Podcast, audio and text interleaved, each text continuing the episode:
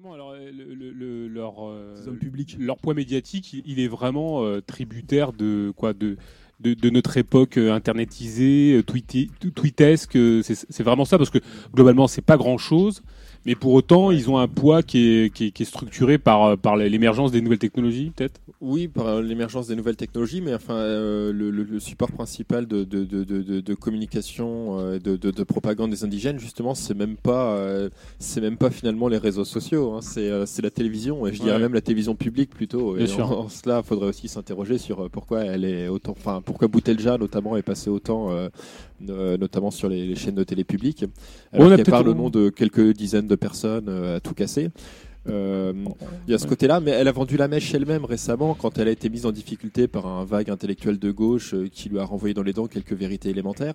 Et elle a dit elle-même que finalement peu importait euh, euh, le contenu de ses bouquins. Ouais. Elle l'a dit clair- clairement comme ça, que l'essentiel était qu'on en parle en réalité. parle. Donc elle a vendu la mèche et en cela, en fait, euh, dans le fait d'attacher peu d'importance au, au contenu et de préférer finalement le, le- le- le- le scandale, le, buzz comme on dit euh, maintenant, euh, enfin elle rejoint tout à fait un, un obscur Dieudonné ou un obscur Sora là-dessus. Quoi. Finalement, ils sont prêts à, à dire les pires outrances et à se retrouver. Euh, s'il le faut régulièrement devant les tribunaux, parce qu'en réalité, ça leur fait de la pub et ça leur fait du, du, du fric au final. Quoi, hein. Elle, elle s'inscrit tout à fait dans cette ligne-là aussi. Quoi, hein, Il y a de ça aussi, et, et ça, ça nous ramène aussi, alors euh, ça, ça, ça- ça engagerait un peu un un autre, euh, un autre angle d'analyse, mais ça, nous ramène aussi à, une constante en fait du discours d'extrême droite qui privilégie euh, le mythe sur le logo, c'est-à-dire qu'il s'agit d'avancer euh, euh, des, images, des icônes, la fabrication de formes de légendes ou, ou d'affirmations assez performatives, au détriment en fait de raisonnements élémentaires, quoi. C'est-à-dire qu'ils en ont rien à foutre d'être contredits. On trouve très très souvent ça depuis le départ à l'extrême droite, quoi. Et en cela, ils sont des fidèles turiféraires hein, de, de- de- de ces mouvements-là, quoi. Donc, on, sait, on, on est prêt à soutenir le, le pour et le contre. euh, Ouais, complètement, peu on s'en fout. là. L'essentiel, c'est de mettre en avant euh, la fabrication euh, d'images, de légendes, euh, euh, d'icônes, quoi. euh, justement, de, de fabriquer une subjectivisation, une subjectivité identitaire, quoi. Et c'est ça le principal. Et ensuite, que ça soit euh, au maximum répandu. Alors c'est très Alors, ils bénéficient aussi, euh, bien sûr, de l'appui parce qu'ils en font partie euh, d'une clique universitaire. Euh, on le disait tout à l'heure, hein, ça renvoie aussi aux appareils d'extrême gauche qui vient justement de l'extrême gauche. euh, euh, qui, qui, est là pour, pour vendre sa petite production intellectuelle, pour jouer le scandale, pour être sur les devants de la scène médiatique. Bon, C'est très intéressant que, que je pense TADI par exemple à Christine Delphi, euh, tous ces voilà. Ah oui, oui. C'est très intéressant que Chris- euh, Tadei ait invité autant Soral que, que Boutelja. C'est très étonnant. D'ailleurs, il faut se, se questionner pourquoi, euh, pourquoi euh, il- ces, deux personnes ont été invitées assez systématiquement dans, dans ces émissions. Après, il y a une espèce de jeu de miroir entre eux, dans, Ouais, le, ouais. sens, euh, dans le sens où officiellement, enfin, c'est Les grands ennemis des, des grands ennemis, c'est-à-dire qu'il y en a quand même une qui s'inscrit plus ou moins, malgré tout, à l'extrémité de, de- à l'extrême gauche de ce qu'elle appellerait elle, le champ politique blanc. L'autre s'inscrit euh, plutôt à l'extrême droite de l'échiquier politique. Euh, néanmoins, ils s'inscrivent sur le même créneau, c'est-à-dire sur le euh, sur le créneau des gens qui considèrent que, en gros, la lutte des classes, ça n'existe pas ou plus, et que la lutte maintenant, enfin que par exemple le clivage principal passe plutôt entre les sionistes et les anti-sionistes. Hein, ça c'est quand même un grand point commun entre euh, les indigènes de la République d'un côté, égalité et réconciliation de l'autre, hein, Ouais. c'est-à-dire cette fixette sur euh, ce qui se passe au Proche-Orient et notamment en particulier cette euh, euh, division euh, tout à fait originale donc de, de, de- de- comment dire des- sociétés en, en- en- en- en deux camps, non pas deux classes évidemment, mais deux camps. D'un côté les sionistes et de l'autre les anti-sionistes quoi.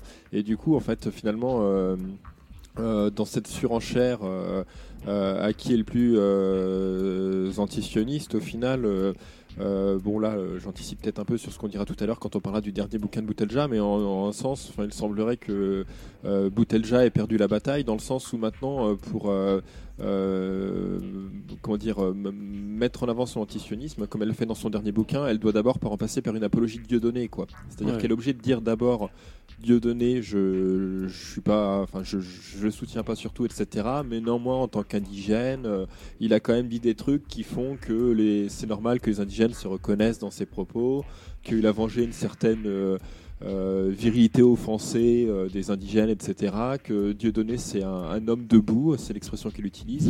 Voilà, donc c'est pas c'est pas une raclure d'antisémite, c'est un homme debout. Quoi. Ouais, Enfin, ouais.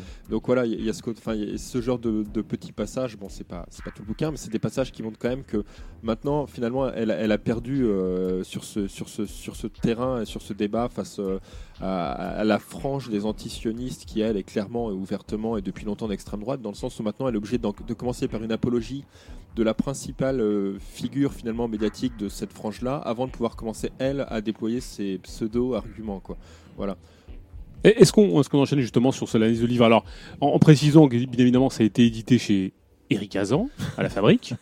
étonnant, étonnant, étonnant éditeur, qui édite euh, aussi bien des ouvrages sur euh, les femmes féministes voilées, l'appel de du comité invisible. euh, Qui nous appelle à embrasser euh, des CRS. hein. oui, voilà, par exemple. des choses assez incroyables, hein, somme toute. hein. Euh, des, des Yvan Ségré, d'ailleurs, qui, qui font la recension du bouquin de, qu'on fait l'analyse du, du bouquin, du dit bouquin qu'on a entre les mains. Enfin, éditeur, euh, pour le moins. euh, Éclectique. voilà, on va dire ça comme ça. Mm. Euh, par quel angle tu l'as pris, euh, c'est ce- ce- l'analyse de ce bouquin, euh, Vic? Euh, alors, euh, enfin, moi j'en ai fait une analyse purement, euh, purement littéraire en réalité. hein. C'est-à-dire que je me suis fait chier à le, à lire et à noter euh, page par page ce qu'il y avait de, de croustillant. Mais enfin, dès à présent, je, enfin, je, re- je rebondis sur ce que, sur ce que tu as dit parce que, enfin, concernant la maison d'édition, donc tu disais que c'était une maison d'édition qui publiait des trucs divers et variés. Mais néanmoins, c'est quand même aussi. Dès le choix de la maison d'édition, enfin je sais pas si c'est un choix, mais en tout cas dès, dès, dès ce moment-là, euh, il y a quelque chose à dire dans le sens où la maison d'édition elle est quand même d'extrême gauche. En un sens, hein. Oui, oui, Eric, Hazan, il n'arrive pas du, du- du centrisme, de la Non. démocratie chrétienne ou des néo-nazis. Quoi. Et c'est justement intéressant de, de voir que c'est encore une fois euh, quelqu'un euh, qui, qui est quand même, quoi qu'on en dise, une certaine figure. Enfin, en tout cas, dans le milieu d'édition euh, militant, c'est pas quand même n'importe qui Eric Hazan, c'est quelqu'un qui vient de l'anticolonialisme, etc., qui a- qui a quand même un, pa- un passé. euh, si ce n'est militant, en tout cas d'éditeur engagé et clairement à l'extrême gauche. Quoi. hein. Et c'est pas pour lui faire un compliment que je dis ça, c'est au contraire, encore une fois, pour souligner le fait que euh, euh, les indigènes de la République, c'est pas qu'un truc réactionnaire religieux, c'est encore une fois un, un truc, bah, certes réactionnaire religieux, mais qui a, qui a ses entrées, ses soutiens à l'extrême gauche, et y compris dans le choix des éditeurs. Quoi, hein. Euh, finalement, ce serait euh, rassurant de savoir que Boutelja est publié par euh, n'importe quel connard euh, proche de la nouvelle droite, ethno-différentialiste, pro-religieux, animé par une haine de la laïcité et de la raison. Là, c'est pas ça du tout. Quoi. Elle est animée quand même par, elle est éditée pardon par une, une figure de l'extrême gauche, quoi. hein. Bien sûr. Euh, d'une maison d'édition connue notamment pour avoir publié, enfin, L'appel, l'insurrection qui vient, Ouais. des trucs comme ça, quoi, par ailleurs. Donc euh, ça, c'est le Qui est premier aussi constat. très critiquable. Oh, bah, plus que Oui, tout à critiquable. fait, hein, tout à qui- fait. qui est- ouais, ouais, bien Tout sûr. à fait. Mais enfin, on peut néanmoins pas pla- passer ce genre de texte Oui, oui. plan que, euh, que Boutelja, quoi. Euh, faire, pas faire la révolution dans les kebabs. Du coup, euh, donc concernant le bouquin, euh, et pour faire euh, écho à ce que je viens de dire, c'est quand même un bouquin où, alors, si on prend quand même les, thématiques qui reviennent, le, le- les champs lexicaux qui reviennent, si je vous cite ces expressions et si je vous, si je vous demande comme ça, de but en blanc, dans quel type de bouquin ou chez quelle tendance politique on peut trouver ce genre euh, de, champ lexical, de, mots, de fixettes, d'obsessions? Euh, sans trop hésiter, vous me répondrez l'extrême droite. hein. Je, enfin, je vais vous citer les, certains trucs qui reviennent, euh, qui reviennent souvent. C'est, c'est- assez parlant. hein. Donc, il est beaucoup question, par exemple, donc de l'héroïsme blanc. Il est beaucoup question du projectionniste. Il est beaucoup question de la dignité blanche. Euh, il est beaucoup question aussi euh, de l'honneur de la famille. Euh, il est beaucoup question euh, de la virilité, de la virilité déchue, euh, de la puissance virile, euh, de compétition viriliste. Tu Ah, le je- sens bien. Euh, donc, euh, J'aurais dit Zemmour, moi, je sais pas pourquoi. mais- Ouais, oui. par exemple. ouais. Voilà. Alors donc euh, bon, on pourrait continuer. Il est question de la race blanche évidemment euh, à plusieurs reprises. Euh, il est question de l'identité sioniste aussi, évidemment, la fameuse identité sioniste, hein, qui, qui, qui- enfin, je veux dire, qui, qui- qui correspond à une, à une réalité qui est tout à fait, enfin, euh, comment dire, euh, qui, qui, qui, qui- qui, à mon avis, ne structure pas franchement la, la société de classe en France en 2016. quoi. Non, c'est sûr. voilà. Euh, donc. euh, voilà, donc déjà c'est la première impression. euh, il est question aussi par exemple de la mécanique sioniste, euh, voilà, de la. Enfin bon, il y, a- il y a beaucoup de thèmes comme ça qui reviennent. Donc le, le système immunitaire blanc, enfin donc, voilà, Le- le- l'impression globale déjà, euh, si on s'en tient vraiment au champ lexical, euh, et encore une fois, hein, c'est pas des mots. Euh, Enfin, ces occurrences qui reviennent pour certaines à des dizaines de reprises. Hein, c'est pas, c'est pas une fois ou deux quoi. Euh, donc la première impression qui se dégage de ce bouquin, c'est qu'on a affaire à un bouquin euh, qui est, euh, animé, qui est traversé euh, euh, finalement par le, le- le- les, questions, les problématiques habituelles de, l'extrême droite, quoi. hein. L'extrême droite dans tout ce qu'elle a de plus, de plus banal. hein. Vous citiez Zemmour, typiquement, euh, oui. euh, ce genre de, préoccupations, euh, c'est des préoccupations type, euh, euh, type Zemmour, quoi. hein. Ou même Soral dans son optique euh, féminisation, Ouais, euh, un peu comme ça. Voilà. Donc, euh, du coup, euh, là-dessus, bon, il y aurait déjà euh, euh, beaucoup à dire. Mais alors, fondamentalement, effectivement, c'est un bouquin, et bon, là encore, euh, encore une fois, au risque d'enfoncer des, des portes ouvertes, c'est un, un bouquin qui s'attache à démontrer, euh, à l'échelle de la planète, euh, certainement, mais euh, plus spécifiquement, en tout cas, à l'échelle de la France, euh, donc contemporaine, hein, des années 2015-2016, qui s'attache donc à démontrer donc il n'y a clairement à peu près pas de, lutte de classe donc entre d'un côté le prolétariat et de l'autre côté la bourgeoisie, hein, le schéma marxien traditionnel, mais qu'il y a en revanche une lutte entre d'un côté les blancs et de l'autre ce qu'elle appelle au choix selon les moments, soit les, soit les non-blancs, soit les, soit les indigènes. Quoi. Euh, et du coup, euh, ça, ça structure vraiment le, bouquin. Euh, là encore, au risque d'énoncer des truismes, puisque pour des gens habitués à lire la prose, que ce soit celle de Boutelja ou celle de Chiari, euh, c'est déjà ce qui revient dans, ces, dans, dans les bouquins précédents, hein, de manière affichée, quoi, hein, ouverte. Par exemple, pour vous situer euh, un peu une, pour vous donner une idée de, de, de, de l'ampleur des dégâts, euh, il est question, enfin, le, mot blanc pour désigner euh, quelqu'un euh, ayant, euh, enfin, la peau blanche, quoi, euh, revient. euh, alors, je vais pas vous le compter en direct, mais je pense que c'est 70 fois à peu près dans le bouquin à vue d'œil. Ah bah. Euh, voilà, euh, le sionisme, ça revient une dizaine de fois. Euh, parce que euh, il est important de préciser que euh, donc il y a selon elle un clivage donc entre enfin selon Ouria Boutelja selon les indigènes de la République un clivage entre d'un côté les blancs et de l'autre euh, les indigènes de la République mais il y a aussi donc un clivage qui selon elle se recoupe plus ou moins donc entre d'un côté donc les antisionistes et de l'autre les sionistes quoi. Euh, je dis que le clivage se recoupe plus ou moins parce que je fais référence tout simplement au titre du bouquin euh, qui s'appelle Les Blancs, les Juifs et nous.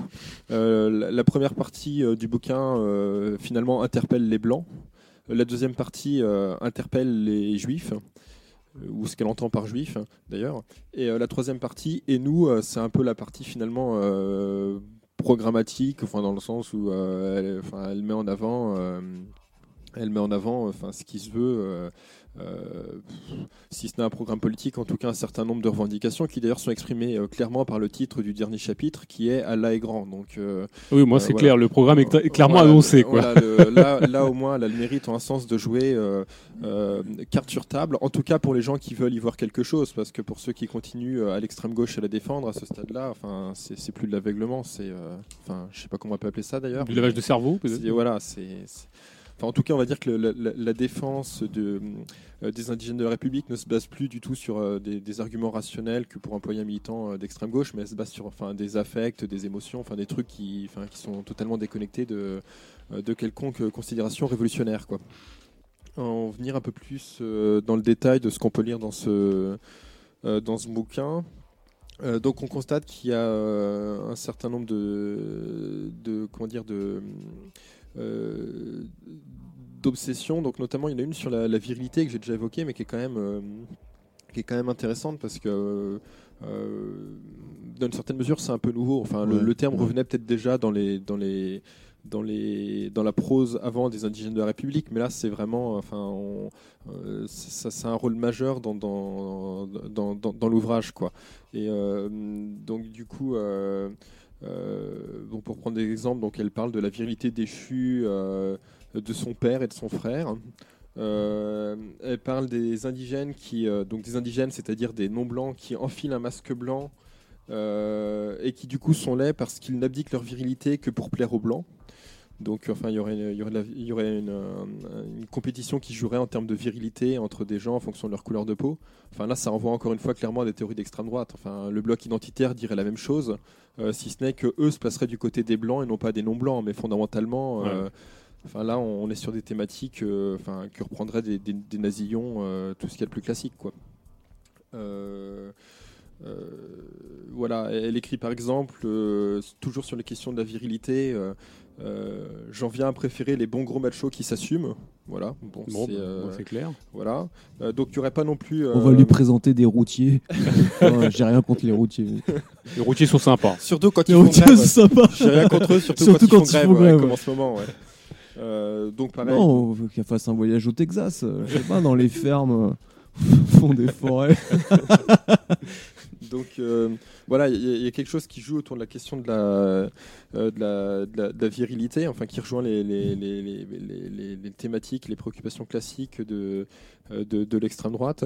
C'est d'ailleurs amusant, bon là c'est une boutade, même si en réalité il y a quand même un fond de politique, de, de, de, constater que quand même les indigènes de la République, Ouria Boutelja notamment, qui, qui, est pourtant obsédé par la question de la virilité, euh, arrive à trouver ses soutiens chez les mêmes gens qui par ailleurs dénonceront par exemple euh, en, manif les attitudes virilistes des gens qui affrontent la police ou pètent des vitrines de banque quoi. Donc d'un côté ce serait gênant et ce serait viriliste et faudrait pas le faire. Euh, de l'autre, enfin il n'y a pas de problème parce que Ria Boutelja déverse ses, je ne sais même pas comment appeler ça, ses insanités.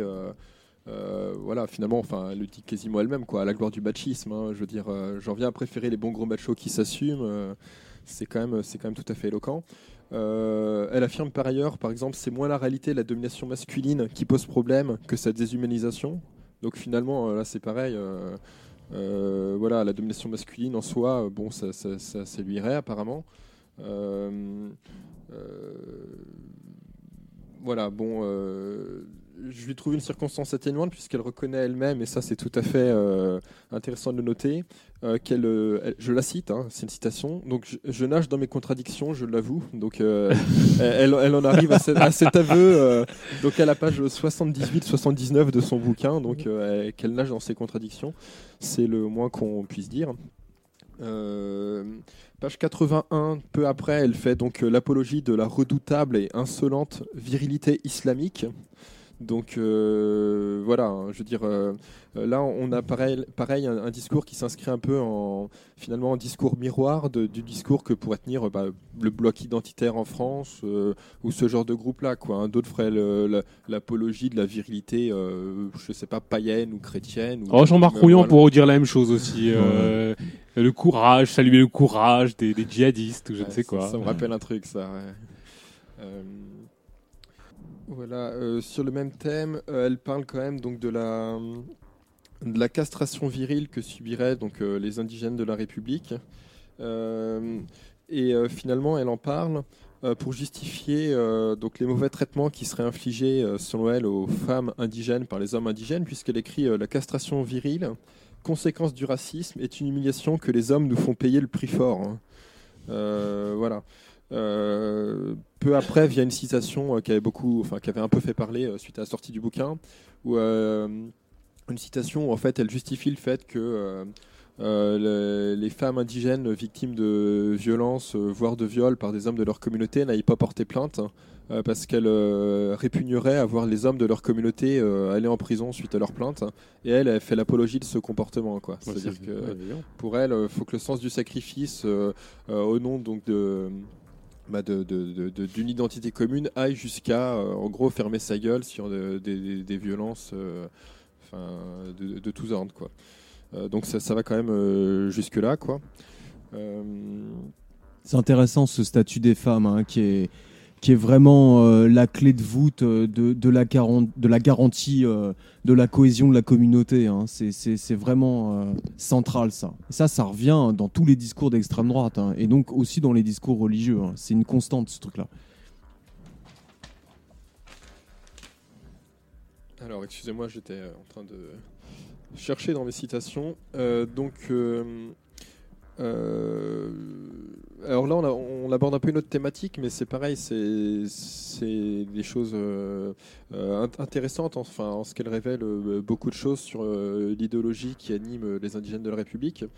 donc, par exemple, page 26 donc, de son bouquin Les Blancs, les Juifs et nous, Ouria Boutelja écrit Au-dessus de moi, il y a les profiteurs blancs, le peuple blanc propriétaire de la France, et donc là, elle les cite prolétaires, fonctionnaires, classe moyenne. Mes oppresseurs, point. Ils sont les petits actionnaires de la vaste entreprise de spoliation du monde.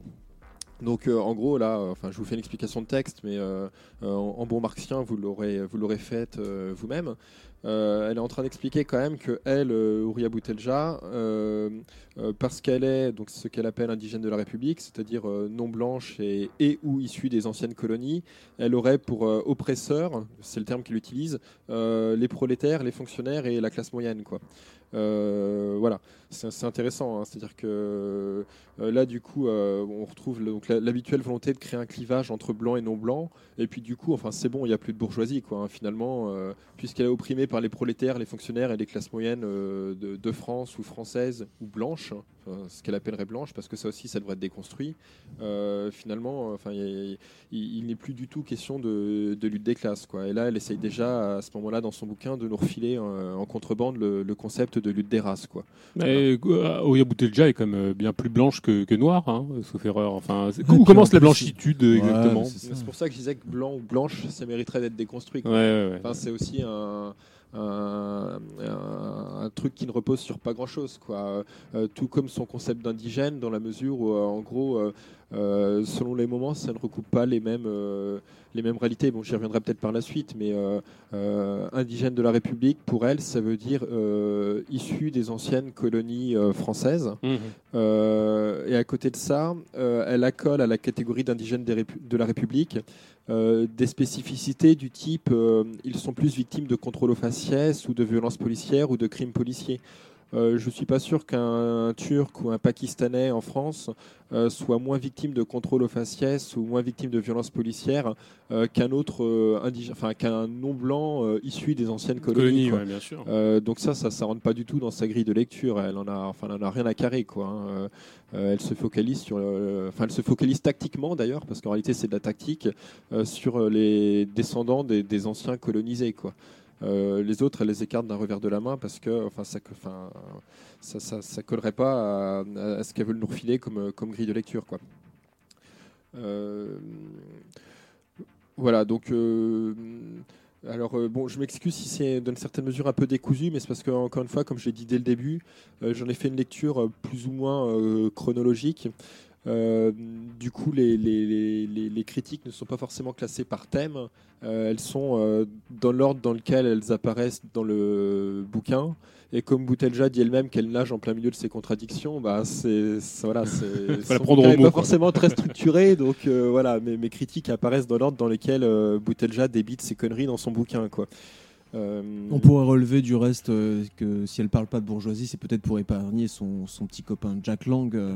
Euh, du Parti Socialiste, hein, ancien ministre. Son employeur. comme tout le monde le sait, qui est son employeur, qui lui a aménagé un bon poste à l'Institut du monde arabe. Une bonne petite bourgeoise en plus, bon, voilà, elle est peut-être pas trop amenée à en parler de tout ça. Mais elle fait pas partie des classes moyennes euh Elle serait peut-être même fonctionnaire. oui, d'accord. Voilà, Et puis elle est un peu blanche aussi. Classe moyenne supérieure, hein, si cette notion recouvre un, quelconque sens. Oui. Voilà. Alors du coup, euh, page 32, euh, bon, je vais faire court là-dessus, mais à propos d'Armadinejad, elle écrit quand même Armadinejad, mon héros. Ah bah. euh, c'est en un sens, c'est la provoque parce qu'elle elle nuance un peu en réalité ce qu'elle dit. Bon, euh, voilà, elle en fait, enfin, elle a quelques vagues critiques à émettre à son encontre, mais voilà, on a toujours la même stratégie de vouloir comme ça faire des phrases, des phrases choc ou des, des, des interventions choc à la télé pour, pour, pour, faire parler. Enfin voilà, faire parler avant tout, quel que soit finalement ce qu'on dira d'elle en bien ou en mal. Euh, là, néanmoins, enfin, euh, et même s'il y a quelques vagues critiques émises euh, concernant Ahmadinejad, enfin, encore une fois, on ne peut pas qualifier ce, mec-là de, héros et se, placer d'aucune façon dans, le camp révolutionnaire. Hein. C'est quand même quelqu'un qui a réprimé un soulèvement populaire vers 2013-2014. Il y, a eu, des dizaines de morts. Euh, voilà, évidemment, euh, bon, je ne vais pas faire un, tableau sur ce que c'est euh, l'Iran et ce que c'est la, situation, par exemple, en termes de droits des femmes ou des homosexuels en Iran? tout le monde la connaît. voilà, donc ce mec-là, ce régime-là, donc Boutelja le, le, cautionne, quoi. On fait même une, une, une apologie, quoi. Après, euh, il y a des choses qui sont juste euh, tout à fait, euh, enfin qui sont tout à fait lunaires. après, à la page suivante, elle, écrit la seule, la, seule, vraie question, c'est celle des Indiens d'Amérique, ma blessure originelle. Euh, bon, voilà, elle fait référence à 1492, au génocide des Indiens. Enfin, j'ai absolument rien contre. Hein. C'est une cause euh, tout à fait noble, mais enfin là, euh, pour le coup, il est difficile d'établir un quelconque lien. c'est peut-être au nom de l'anti-impérialisme. ouais, bah, je, je, je, sais pas. Ouais, ça m'a paru assez assez lunaire.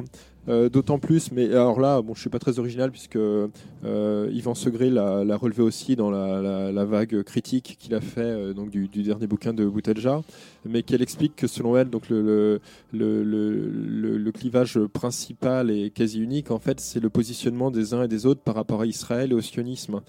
par exemple, dans le dans le bouquin donc en, question là, les blancs, les juifs et nous, Boutelja euh, reproche à Sartre, alors qu'il y aurait beaucoup, beaucoup d'autres choses à reprocher à Sartre, et lui reproche de ne pas avoir osé remettre en cause la, légitimité de l'existence d'Israël, quoi. Enfin, comme si c'était le principal reproche qu'il va faire à, ce gros con de Sartre, quoi. on, sait surtout que l'attaque en loose D, c'est attaquer Benny Lévy, quoi, et son rapprochement à la fin de sa vie. ouais, peut-être, ouais, c'est pas dit, mais il y a, peut-être ça en creux. Et, donc, du coup, tout ça pour dire que, comme Yvan Secret l'a fait remarquer, enfin, a priori, les Indiens d'Amérique, ceux qui restent, ceux qui ont survécu au génocide, n'en ont rien à carrer, ni dans un sens ni dans l'autre, du conflit israélo-palestinien. Et, voilà, quoi. et donc, si le conflit israélo-palestinien et le positionnement euh, des gens vis-à-vis de ce conflit est la mesure de toute chose, euh, il est très malvenu pour Boutelja de, enfin, de faire des, des, Indiens une sorte d'exemple ou un truc à mettre en avant, parce que, enfin, jusqu'à preuve du contraire, enfin, c'est pas, pas ce qui les, anime au quotidien, quoi. Hein, le le conflit israélo-palestinien. quoi. Hein. Tout comme d'autres peuples dont elle parle dans son livre, et ça, euh, j'invente rien, encore une fois, euh, je prétends pas l'originalité, Yvan Segré l'a dit aussi, quand elle parle des Inuits et des Dogons, euh, enfin, il fait très justement remarquer qu'a priori, les Inuits et les Dogons n'ont pas grand-chose à carrer de ce qui se passe dans un bout de désert au Proche-Orient. quoi. Hein, ah bon? Ah bon, ils ont d'autres problèmes, à mon avis. Quoi, hein. enfin, grand bien leur face, d'ailleurs. C'est... C'est lunaire, effectivement. Ouais, non, mais tout à fait. c'est même intersidéral, là, mon avis. Il y, a un côté, finalement, euh, euh, euh, en un sens peut-être un peu déprimant à devoir se faire chier à déconstruire ce bouquin. parce qu'à la fois, c'est nécessaire de le faire, parce que, enfin, il a forcément. Ça renvoie l'état de décomposition ah totale. voilà. il, est nécessaire de le faire parce qu'il a un certain retentissement, mais enfin, il, aura même peut-être enfin, des, conséquences politiques. Ce bouquin, il sera lu, il sera peut-être même par certains passages cité par des gens d'extrême gauche, etc. Donc, faut le déconstruire mais en même temps, il est tellement par certains aspects euh, lunaire, hein, il n'y a pas d'autre mot, euh, euh, que oui, finalement, se dire qu'on en est rendu à devoir déconstruire des bouquins pareils, hein, ça montre aussi effectivement l'état de décomposition de, ce qui reste du mouvement ouvrier, ou en tout cas de certaines de ces casernes d'extrême gauche. Quoi. Voilà. Si tant est qu'elle en, enfin, qu'elle en fasse partie, parce qu'avec ce, ce, type de merde pareil, moi j'avoue que j'aurais du mal à les rapprocher, quoi, tout ça. Oui, mais en, un sens, ce qui se passe, c'est que euh, euh, c'est un, bouquin qui, enfin, faut dire les choses clairement, s'il n'avait pas été édité par un éditeur d'extrême gauche et s'il avait été signé par Zemmour, on aurait sans doute eu le droit à des communiqués de structures antifascistes ou peut-être euh, de, structures, enfin, d'organisations politiques trotskistes sur le mm-hmm. site internet pour dire un énième ouvrage réactionnaire vient de sortir, il est homophobe et antisémite, on condamne sa sortie ou peut-être même on appelle à des actions symboliques ou même violentes pour faire chier l'auteur de ses propos partout où il ira en conférence. voilà, euh, là le, le- le soutien, il va pas, il va pas forcément se manifester par des, des, des communiqués à la gloire de, de ce bouquin. Faut peut-être pas exagérer quand même, mais enfin rien que le fait de Quoique, pas, hein, quand tu les regardes sur Facebook, Oui, euh, franchement, tu serais vraiment surpris. Quoi. Tout à fait. Mais en tout cas, rien que le fait de ne pas, de ne pas condamner explicitement euh, ce bouquin qui a quand même été écrit par quelqu'un qui est, euh, on va dire, de fait, la compagnonne de route d'un certain nombre de structures de gauche ou d'extrême gauche depuis plusieurs années, rien que le fait de ne pas le condamner explicitement, c'est déjà une forme de soutien en Tu réalité. hein. m'étonnes. Voilà, clairement. Euh, Ah bah dans Libération, ce, je crois que c'est c'est ce matin, euh, on a eu une, une- une tribune d'une d'une comédienne euh, qui s'est exprimée en faveur de Boutelja et de ses délires. Enfin, euh, tout, tout- tout ça passe sans aucun problème. Euh, du coup, alors dans le bouquin, on a autrement, euh, donc à la page 43, euh, donc une citation, de point les guillemets, tandis que votre ventre mou s'agrippe à la social-démocratie, vos radicaux s'agitent, une partie regarde vers le fascisme, une partie vers nous. Donc, euh, Donc, ils regardent dans le même sens. ouais, c'est ça. En fait, je pense que là, en sens, le- le- le- la, phrase est bien construite dans le sens où elle, enfin, elle donne vraiment l'impression que l'alternative, c'est soit euh, le Front National, soit les indigènes de la République, comme si c'était pas des trucs tout à fait euh, compatibles, notamment sur la question de l'homophobie et de l'antisémitisme, ou même du droit des femmes. Euh, voilà. Là, elle nous propose une, enfin, c'est tactique, tout ça, une sorte d'alternative piégée où elle nous fait croire, d'ailleurs tout à fait à tort en réalité, que Marine Le Pen et que le Front National sont aux portes du pouvoir, pour, pour mieux nous vendre sa solution euh, communautariste, euh, euh, pro-religieuse, euh, etc., en nous disant que de toute façon l'alternative, vu que la social-démocratie euh, voilà, se casse la gueule, si c'est pas le Front National, ce sera eux. Quoi. Enfin, ce qui, heureusement, ne colle quand même pas du tout à la réalité des, rapports de force entre classes sociales dans ce pays et des rapports de force au sein du, de la politique politicienne entre regards. Enfin, les indigènes de la République, encore une fois, d'un point de vue numérique, ça pèse pas grand-chose. Quoi, hein. Oui, Euh, alors ça c'est un problème qui, qui, revient à, plusieurs euh, reprises dans son, dans son ouvrage, c'est que Ouria Boutelja euh, utilise souvent le nous euh, sans en définir les, contours, parce qu'en fait son bouquin, enfin je pense qu'elle le voit plus comme une espèce de performance, enfin ou, un truc euh, qui se veut plus ou moins lyrique, et du coup elle s'encombre pas trop avec les, définitions, euh, qui c'est le sujet, euh, etc. Quoi. Euh, voilà. euh, euh, par exemple, page 42-43, euh, on, on- elle parle d'un vous euh, qu'elle stigmatise et qui désigne donc euh, la classe moyenne blanche. Euh, par contre, le nous dans, lequel elle s'inclut, donc euh, de fait, n'est- euh, jamais défini. Et du coup, ça, donne clairement l'impression que Ouria Boutelja a la prétention de parler au nom des millions de Français d'origine immigrée, au nom des millions d'émigrés, enfin d'immigrés pas encore français ou français en devenir qui vivent dans le pays. Voilà, ce qui est quand même, ce qui est quand même, comment dire, euh, extrêmement ambitieux, puisque enfin jusqu'à preuve du contraire, ils lui ont rien demandé et ils l'ont pas mandaté. Et euh, accessoirement, si, euh, comme je l'ai déjà évoqué tout à l'heure, les indigènes de la République hésitent à sauter le pas de, la politique politicienne et de la présentation aux élections, c'est qu'ils savent bien qu'ils pèsent relativement peu de choses. hein. Voilà. Juste à titre informatif.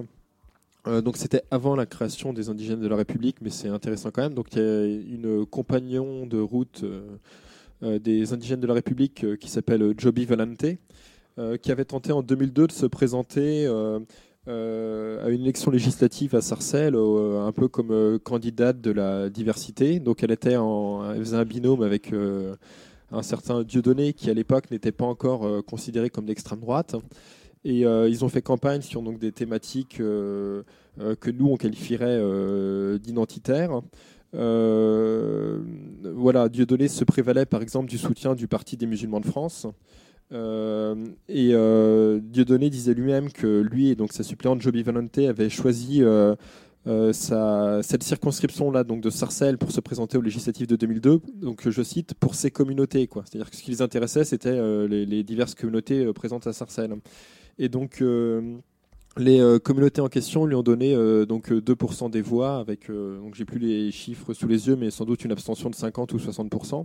Enfin, ce qui veut dire que même dans les, ce qui laisse à penser en tout cas que même dans les terrains euh, euh, dont, le, dont les, les, les identitaires, euh, euh, on va dire euh, de gauche ou encore rattachés à la gauche à l'époque estiment qu'ils sont des terrains propices à la propagation de, de, de, de, leur, leurs idées sur, un, sur un plan plus purement électoral, en fait, ça, ça, ne pèse pas ou pas encore grand chose, quoi. Hein.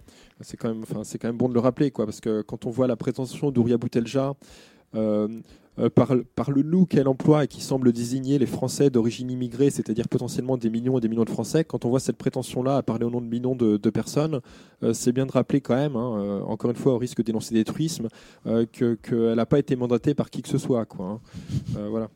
Il y a une expression qui interroge, bon, j'irai très brièvement dessus, mais euh, Boutelja, donc là on est page 44 maintenant, euh, fait état d'un divorce entre donc euh, le vous en question, donc qui désigne les classes moyennes blanches, et ce qu'elle appelle elle, donc je cite la gauche ouvrière. Euh, donc là, encore une fois, il y, a un problème dans le sens où euh, euh Ouria ne définit jamais ce qu'elle entend par euh, la gauche ouvrière. Et finalement, ce serait très intéressant parce que ça montrerait où elle se situe politiquement. Qu'est-ce que ça, ça, signifie une gauche ouvrière pour Ouria Boutelja Donc on n'aura pas la chance de le savoir puisque ce terme n'est pas défini. Mais voilà, ça permettrait peut-être de voir où, euh, où, elle se situe. Quoi. En, plus, ça n'a enfin, en plus, à peu près aucun sens, puisque reprocher aux classes moyennes blanches d'avoir rompu avec la gauche ouvrière, par principe, enfin, si elle parle des classes moyennes, euh, une gauche ouvrière, enfin bon, il n'y a pas, sociologiquement parlant, euh, que la classe moyenne se désintéresse de, de, ce qui serait une gauche ouvrière, ça paraît pas surréaliste non plus, ça paraît même plutôt logique. Quoi. Donc, voilà, là encore, on voit qu'elle nage dans certains flous artistiques. Voilà, volontaire ou pas, la, la, question reste en partie en partie ouverte. Mais néanmoins, à la même page, on a une petite indication sur le, euh, comment dire, l'ampleur des, limites politiques, euh, certainement pour le coup volontaire d'Ouria Boutelja, puisque sur cette même page, donc où il est question de la gauche ouvrière qui n'est pas définie et du divorce des classes moyennes avec cette gauche ouvrière, euh, Ouria Boutelja s'en prend au ravage du néolibéralisme. donc euh, voilà, euh, nous on est militants quand même euh, communistes, hein, c'est-à-dire qu'on se bat à minima pour l'abolition de l'État, de la société de classe, du travail, on va dire aussi de la justice, des prisons, des hôpitaux psychiatriques peut-être, enfin un vaste programme, mais finalement ça c'est notre programme minimal, quoi. Le communisme c'est ça à minima, dirais-je. elle, elle lutte contre les ravages du néolibéralisme, c'est-à-dire au même titre que l'aile gauche du PS, les écolos, le front de gauche, Syriza avant d'arriver au pouvoir, etc. Mhm. Quoi, hein. les ravages du néolibéralisme, voilà, d'un point de vue communiste, on n'en a rien à carrer. Hein. Le néolibéralisme, euh, c'est une forme de capitalisme actuellement certes, mais qui, mérite pas plus et pas moins que les autres formes de, capitalisme d'être d'être combattue. Quoi, hein. euh, euh, voilà, on n'est pas dans une optique de revenir au keynésianisme, un truc du genre, on en a juste rien à foutre. Et par contre, que Ouria Boutelja, derrière ses discours en apparence vaguement subversifs, se contente de dénoncer, quand elle parle d'économie, les ravages du néolibéralisme, sans dit non quand même sur son positionnement politique. Et aussi sur d'où elle parle en termes de classe sociale, certainement. Quoi, hein. pour, en être, encore rendu à dénoncer seulement les ravages du néolibéralisme en 2016, ça montre que voilà, plane complètement. Quoi. Et dans la lancée, euh, ça la pousserait peut-être, euh, si elle poursuivait, à condamner ses copains euh, frères musulmans qui sont au pouvoir en Turquie, là, qui ont été au pouvoir en Égypte, qui ont réprimé les grèves dans ces deux pays, qui ont appliqué euh, sans vergogne euh, les politiques les plus néolibérales de destruction des services publics, les politiques d'austérité, de, de contractualisation avec le Fonds monétaire international, etc. etc. Ouais. Ouais. Quelle contradiction hein. bah, nage, elle nage dedans. comme elle l'a dit. Euh, page 51, on, arrive sur une autre thématique euh, qui, est, qui est guère plus, euh, plus, plus reluisante. donc là, on est dans le chapitre qui concerne les juifs. Là, on est dans le chapitre, on interpelle les, les, juifs. donc page 51, elle définit quand même les juifs comme le bras armé de l'impérialisme occidental dans le monde arabe. Euh, donc voilà, là déjà il y a un glissement sémantique, c'est-à-dire qu'elle euh, elle en est même plus finalement à parler de, des sionistes ou d'Israël. Quoi. Là, les, les, juifs en tant que, peuple pseudo-existant ou en tant que communauté euh, ayant plus ou moins, faisant plus ou moins sens, seraient donc pris en tant que tel et dans leur intégralité le bras armé de l'impérialisme occidental dans le monde arabe. Euh, on ne parle pas d'État, on parle de, on généralise autour de la, population de manière générale. Voilà, puisque le chapitre concerne bien les Juifs, hein, pas les Juifs israéliens euh, soutenant la politique de l'actuel gouvernement israélien. Là, on en est, on a, un, niveau de généralité beaucoup plus, beaucoup plus large, quoi. Euh, voilà. accessoirement. ça dénote d'une méconnaissance, à mon avis, tout à fait volontaire pour le coup, de, de, de, de l'histoire du monde arabe dont elle se, dont elle se réclame. hein. C'est-à-dire que euh, si on en revient à Is- à, à Israël, certes, alors euh, Israël a été à l'initiative euh, tout à fait volontaire d'un certain- nombre de guerres tout à fait meurtrières et dégueulasses. Pour autant, les, massacres massifs de populations euh, civiles euh, au Proche-Orient, Israël n'en a pas le, le monopole. Et euh, enfin, irais-je même jusqu'à dire, Israël n'est pas à l'origine de ne serait-ce que la moitié de ces massacres. hein. Le- les massacres dans les camps palestiniens en Jordanie, donc par le, royaume jordanien dans les années 70, euh, ont fait pour certains en quelques semaines ou quelques mois beaucoup plus de morts qu'Israël, enfin beaucoup plus de morts palestiniens, puisque c'était dans les camps de réfugiés palestiniens qu'Israël n'a tué de Palestiniens durant à peu près, enfin depuis à peu près sa création en 1948 quand même. hein. Ça faut bien le voir quoi. Euh, pour parler d'un passé beaucoup beaucoup plus récent, euh, jusqu'à preuve du contraire, euh, Israël joue un rôle extrêmement minime, voire à peu près nul pour le coup dans la guerre civile en Syrie. Il y a eu 300 000 morts quoi. hein. C'est-à-dire que il y a eu infiniment plus de morts, sans vouloir rentrer dans une, concurrence des victimes, tout ça, on n'en a rien à foutre. Mais néanmoins, c'est intéressant puisque Boutelja euh, euh, parle de, de, de, bras armés de l'impérialisme occidental dans le monde arabe et euh, estime que ce bras armé, c'est les juifs. Quoi. Alors, pour enfin, du coup, regarder la, réalité concrète hein, de ce qui se passe dans les pays en question dans un passé récent, voilà, la guerre en Syrie, c'est 300 000 morts. Israël y est pour à peu près rien, hein, sans vouloir défendre cet État. là, il n'est pas vraiment question d'Israël, quoi. Euh, le- les guerres meurtrières dans un passé récent au Proche-Orient, c'est quand même la guerre, en, enfin, la guerre en Irak à partir de 2003 et l'occupation américaine de l'Irak suite à la guerre de 2003, qui aurait fait jusqu'à un million de morts pour la plupart des civils, évidemment, cela va de soi. Avant cette guerre de 2003 et depuis 1991, c'est-à-dire durant 12 ans, de 91 à 2003, l'Irak a été soumis à un embargo qui aurait fait 1 à 2 millions de morts. Je ne crois pas que c'est Israël qui a imposé cet embargo, enfin, même s'il le- s'il l'a appliqué au même titre que tout un tas d'autres États, mais néanmoins, ni plus ni moins. hein, c'est un autre pays, enfin, c'est d'autres pays euh, qui, ont décidé et appliqué cet embargo. Euh, voilà, là, on parle de, conflits au Proche, au Moyen-Orient, dans un passé euh, récent. Euh, qu'on fait euh, en- enfin, des, millions de morts en tout. Et, euh, force est de constater qu'Israël y est pour rien. Et là, on en arrive à, un constat déjà fait et refait, qui est la focalisation tactique et tout à fait volontaire, là, sans doute, d'Ouria Boutelja sur le clivage sionisme-antisionisme, qui du coup la contraint donc à présenter les Juifs comme le bras armé de l'impérialisme occidental dans le monde arabe, au Proche-Orient, enfin en passant complètement en réalité sous silence la, la- la réalité de ce qui se passe dans cette région du monde euh, euh, depuis euh, plusieurs décennies. On pourrait aussi parler de la guerre Iran-Irak dans Ouais, les années sûr. Oui, euh, exactement. c'est 80, ce que qui a, fait, ouais. fait 800 000 morts. Enfin, voilà, bon, cette guerre. Euh, si on rentre un peu dans le détail du conflit, Israël, tout comme plusieurs autres euh, États, notamment les pays membres de l'OTAN, a appliqué la politique dégueulasse consistant à vendre des armes aux deux camps euh, parce que tout simplement ça rapportait de l'argent aux marchands d'armes. Mais enfin, ceci mis à part, enfin, c'était quand même une guerre Iran-Irak déclenchée par, par l'Irak à l'époque. voilà, le, gros de ce conflit ne s'explique pas ni de près ni de très loin par le rôle qui aurait joué enfin, cet État qu'on appelle Israël. Quoi. Euh, voilà. Bon, j'ai fait un aparté un peu long, mais c'est important parfois de faire le lien avec Ouais, la géopolitique et de rappeler Oui, des, exemples concrets, historiques, euh, pour enfin, montrer toute l'incongruité des thèses développées par euh, Ouria Boutelja et les indigènes de la République en général, et qui pour le coup rejoignent, alors là, mais à 100%, celle que développerait euh, Soral et Dieudonné. hein. Enfin, la phrase que je vous ai citée sur les Juifs qui sont le bras armé de l'impérialisme occidental dans le monde arabe, Soral et Dieudonné la reprennent telle quelle sans en modifier une virgule. hein. Il n'y a pas de problème. hein. Voilà.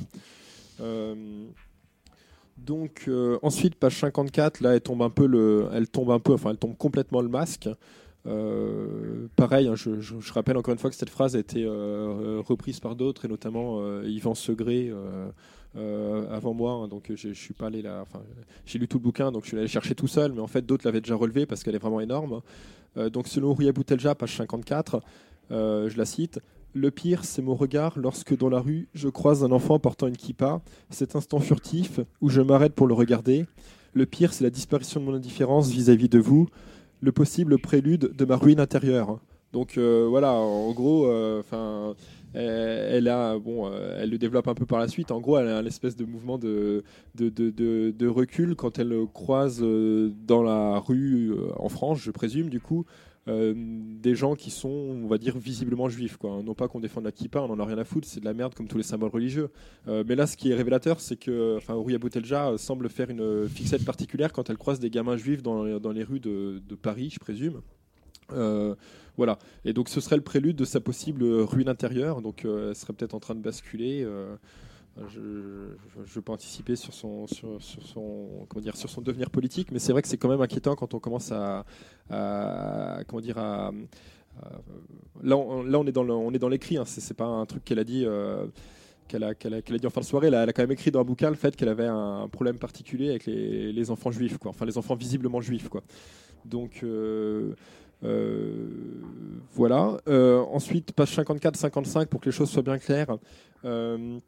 Elle enchaîne avec une minable provocation où elle paraphrase Jean-Marie Le Pen. Donc elle écrit euh, pour le Sud, euh, la Shoah est, si j'ose dire, moins qu'un détail. Elle ah. n'est même pas dans le rétroviseur. Magnifique. Donc euh, voilà. donc là, c'est-à-dire que là, typiquement, on en est encore dans la provocation grossière. C'est-à-dire que euh, Ouria Boutelja qui donne quand même des leçons d'antiracisme euh, au monde entier depuis euh, qu'elle a apparu par la grâce du soutien des télévisions publiques dans le, paysage politique français. Ouria Boutelja ne voit pas de problème à paraphraser les propos révisionnistes de Jean-Marie Le Pen sur le détail puisque là, donc pour ce qu'elle appelle le Sud, c'est-à-dire les États ex-colonisés, la Shoah serait selon elle moins qu'un détail. Quoi. Voilà. Euh, voilà, c'est tout à fait intéressant. Et puis, puis euh, ça, ça ne pose aucun problème à tous ces éditeurs et, bah, aficionados. Hein. Incroyable. Et, encore une fois, là, bon, c'est ce que je disais tout à l'heure. Euh, rien que le fait de ne pas condamner explicitement ce bouquin, là, cette merde, c'est déjà une forme de soutien. Parce qu'encore une fois, ce genre de propos qui serait venu, on va dire, de, euh, des, gens qui sont habituellement dans le viseur des organisations, par exemple trotskistes et ou antifascistes, ce genre de propos déclencherait immédiatement un tollé, des communiqués, peut-être même des actions, etc. Quoi. Là, mmh. c'est Ouria Boutelja, c'est les indigènes de la République euh, qui font une forme de chantage. Enfin comment dire, à l'antiracisme, à, l'anti-islamophobie, etc. Donc ça passe aussi pour ces raisons-là, parce qu'enfin, elle est quand même dans une position finalement de chantage ou de, euh, voilà, bon, il y, a ce côté-là derrière hein, dans son discours, ce côté d'expliquer que euh, euh, bah, qu'en gros, elle est plus légitime que d'autres à parler des questions de la lutte contre le racisme ou de la lutte contre la xénophobie, etc. Parce que en gros, elle est issue de l'immigration, quoi. C'est aussi peut-être une des explications qu'on n'avait pas encore abordé jusque-là, mhm. mais qui a certainement une part de validité dans le fait que, en gros, l'extrême gauche ferme sa gueule face à d'infâmes provocations. Euh, qui déclencherait des réactions euh, éventuellement violentes et de manière tout à fait justifiée si euh, les mêmes propos étaient tenus par l'extrême droite, on va dire entre guillemets à l'ancienne, quoi. voilà. Et, ça montre quand même au passage qu'elle est très sûre d'elle, hein, parce que pour oser paraphraser comme ça Jean-Marie Le Pen sur un thème aussi grave qu'en gros quand même le, révisionnisme, voire la négation de la Shoah, c'est que quand même, enfin, elle se sent confiance, quoi. Il faudra peut-être d'ailleurs, enfin, voilà, un jour enfin que ça change quoi, parce que ça peut pas, ça peut pas durer indéfiniment quoi. Euh, voilà, donc page 55, elle enchaîne avec ce dont je vous avais déjà parlé tout à l'heure. Euh, donc non, les Inuits, les Dogons et les Tibétains ne sont pas antisémites. Et ils ne sont pas, ils ne sont pas philosémites non plus, ils s'en foutent de vous. Bon, effectivement, ils s'en foutent sans doute euh, des Juifs, mais ils s'en foutent aussi certainement des Palestiniens. Euh, ils s'en foutent peut-être même des Français, soyons fous. Enfin, et c'est leur droit d'ailleurs. même Douria Boutelja. Et, et ils s'en foutent. C'est ma conclusion effectivement. tu me coupes Ils n'ont rien à carrer Douria Boutelja, quoi. Ça c'est clair. Hein. Donc. Euh, voilà, c'est-à-dire qu'à force de vouloir prendre des peuples à l'autre bout du monde qui n'ont strictement rien demandé en exemple et en modèle, l'argument peut se retourner contre elles. Hein. Si c'est vrai qu'ils n'en ont rien à foutre des juifs, ce qui est tout à fait légitime, ils en ont sans doute rien à foutre non plus des Palestiniens, des Français, etc. Quoi, hein. euh, Ils ont d'autres choses à régler. Euh, voilà. Euh, page 60, c'est tout à fait intéressant. Euh, donc elle cite euh, quelqu'un, euh, je crois que c'est un poète, mais elle le cite en l'approuvant évidemment, qui dit donc l'essence précède l'existence, l'essence arabe précède l'existence d'Israël. Donc, euh, tout comme euh, selon euh, n'importe quel FAF ou nazi de base, ou même peut-être même selon beaucoup de militants républicains ou de droite ou souverainistes, etc., il y aurait une essence blanche ou française ou chrétienne, selon Ouria Boutelja, donc il y a manifestement une essence arabe. quoi. qu'elle se garde bien, et là c'est un classique dans son, dans son bouquin, dans ses bouquins, qu'elle se garde bien de définir. quoi.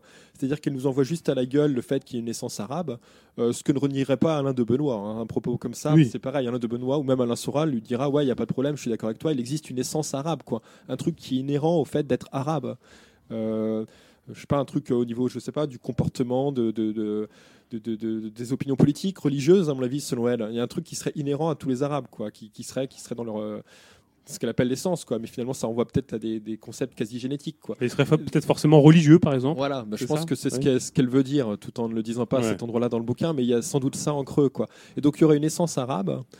Euh, qu'elle ne définit pas, mais en tout cas qui existe. Et le simple fait qu'elle mette en avant son existence, qu'elle n'hésite pas à oser l'écrire, voilà, c'est très révélateur. Et puis en fait, euh, en creux, ça appuie aussi, euh, ça appuie en creux, ça appuie en creux l'extrême droite classique, traditionnelle à l'ancienne, parce que là, ils ne peuvent qu'applaudir dès demain, dans le sens où ils vont se dire, enfin, ils vont dire, ils vont lui dire, si ce n'est déjà fait, ok, il y a une essence arabe, on, on reconnaît volontiers, on en reconnaît volontiers l'existence on te reconnaît le droit de t'en réclamer, mais du coup, en gros, euh, fous-nous la paix quand on parle d'essence française ou d'essence blanche ou d'essence occidentale. Pourquoi n'existerait-elle pas elle aussi quoi Exactement. Et effectivement, c'est évident. Euh, euh, selon elle, hein, et elle serait d'accord avec ça sans doute, mais enfin on va pas parler à sa place, mais si elle met en avant l'existence d'une essence arabe, et en plus pour s'en féliciter, elle est sans doute pas hostile au concept d'essence française ou blanche ou païenne ou chrétienne ou que ne sais-je d'autres comme absurdité. Quoi. En tout cas, on sait qu'elle est pas sartrienne, hein, parce que chez chez euh, Eni existentialiste, puisque l'existence précède chez l'essence chez Jean-Paul Sartre, hein, qui d'ailleurs était d'ailleurs un, un, admirateur de France Fanon. Hein, puisque... Oui, il en a fait une préface. Ce qui est très étonnant pour quelqu'un qui, qui, peut s'en revendiquer euh, très aisément. Euh, faudrait qu'il ses classiques quand même. Hein. Euh, ouais, donc du coup, petite précision pour en finir là-dessus, parce qu'on va pas non plus y passer trop longtemps. Il y a quand même une contradiction avec l'avertissement de la page 13, euh, dans le sens où, euh, à la page 13, euh, pour un peu déminer le, terrain, elle dit bien que les catégories qu'elle utilise, notamment blanc, juif, femme et indigène, femme indigène, pardon, c'est une seule catégorie, sont des produits de l'histoire moderne au même titre que ouvrier ou femme. Elle n'informe aucunement sur la subjectivité ou un quelconque déterminisme biologique. Euh, voilà, donc ça c'est page 13.